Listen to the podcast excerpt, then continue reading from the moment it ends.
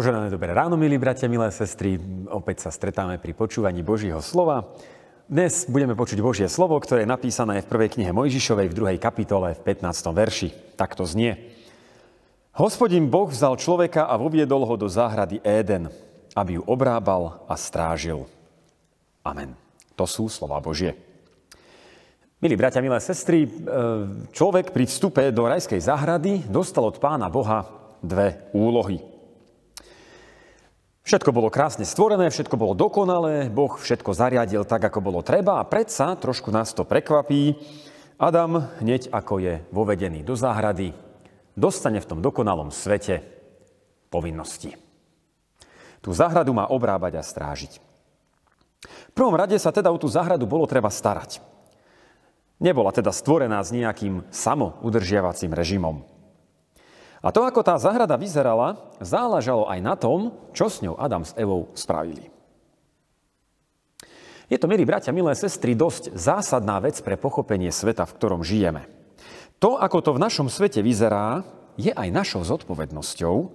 Boh síce stvoril krásny svet, všetko vytvoril pre človeka, ale v konečnom dôsledku je našou úlohou ten svet udržiavať. Netýka sa to iba ochrany prírody, rovnako tak zodpovedáme za to, aký svet pre človeka budujeme. Aké miesto pre život spolu vytvárame a tiež tu musíme povedať, že pri akomkoľvek probléme, katastrofe, či dokonca celkom aktuálne pri vojenskom konflikte, kde umierajú nevinní, je zodpovedný človek. Vinný nie je Boh, ale človek, lebo človek dostal úlohu, že má tú záhradu obrábať. Musíme sa teda pýtať, ako sme sa o ten Bohom zverený svet starali, to, aký svet máme, to je naša spoločná zodpovednosť. To je teda to slovko obrábať, no a aj to druhé je zvláštne a zaujímavé. Adam mal od začiatku tú rajskú zahradu strážiť.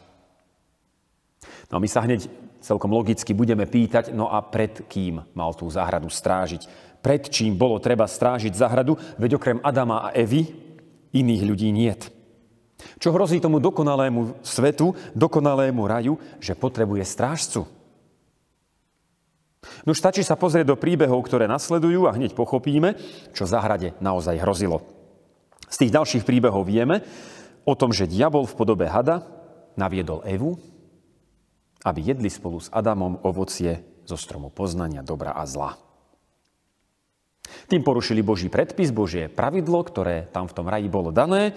A základom tohto podlého činu bola jedna malá, malilinká myšlienočka, ktorú diabol prepašoval do Evinho myslenia. Tá myšlienka bola, Boh to s vami, Eva, až tak dobre nemyslí. Never Bohu, vyber si sama. Konkrétne ju diabol na toto naviedol vtedy, keď jej povedal, Boh vie, že keď zjete z ovocia stromu, budete ako bohovia. Boh to vie, ale vám to nedopraje. Myšlienka sa ujala, Eva vzala ovocie, jedla, dala jesť aj svojmu mužovi. A výsledok? Dokonalý rajský svet skončil. Z raja museli odísť, pretože ho neuchránili. Pred kým? Pred čím? Možno pred diablom? Možno pred sebou samým? Ale určite ho neochránili pred klamstvom. Pred myšlienkou, ktorá nie je od Boha, ale je proti Bohu. Diabol bol odjak živa klamár a najradšej klame o Bohu. Áno, pred tým všetkým mali záhradu chrániť. No a to nás privádza k vážnym otázkam. Dokáže myšlienka zničiť svet? Dokáže svet zničiť klamstvo? No áno, samozrejme, Neviem, koľko príkladov by sme mohli uviezť na to, ako klamstvo svet dokáže zlikvidovať. Stačí sa pozrieť všade okolo seba. Treba to vôbec dokazovať. Aký máme svet?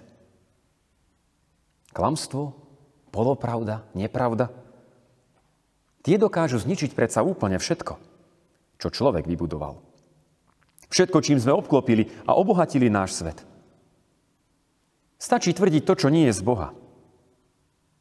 Stačí o iných povedať, že sú zlí. Alebo tvrdiť, že zlý je Boh a treba to skúsiť bez Neho. O tú záhradu, o ten svet, drahí bratia, milé sestry, o ten treba zápasiť. Treba ho budovať a treba ho aj brániť. Treba brániť pravdu a slobodu. To vzácne poznanie, že človek je človekom a nikdy nemôže byť Bohom.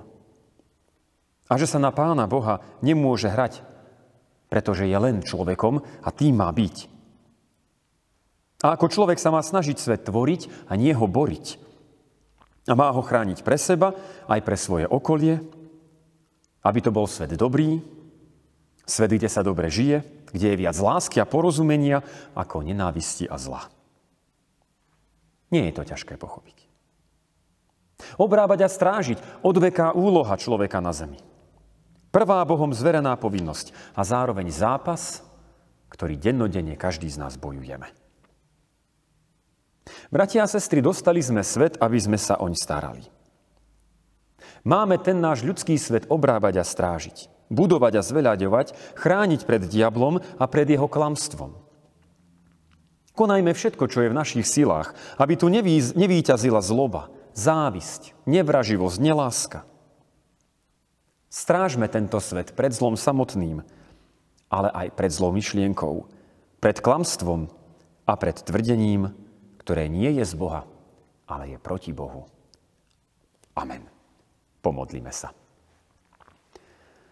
Pane náš drahý nebeský, daroval si nám nádherný svet. Všetko si stvoril pre človeka. Všetko je tu tak, aby to bolo nám na úžitok a osoch. Pane, odpúsť že v tom veľakrát zlyhávame. A to, čo nám dávaš, si nevážime.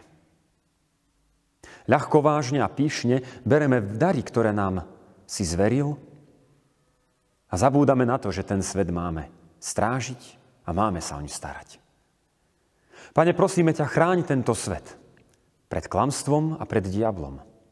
Chráň tento svet pred zlou myšlienkou, ktorá dokáže všetko zničiť. Pomáhaj nám budovať a brániť pravdu, hľadať ju, obhajovať ju. Pomáhaj nám budovať svet, v ktorom sa človeku bude dobre žiť. Kde bude výťazdiť láska a pravda a Tvoja dobrota, drahý Pane.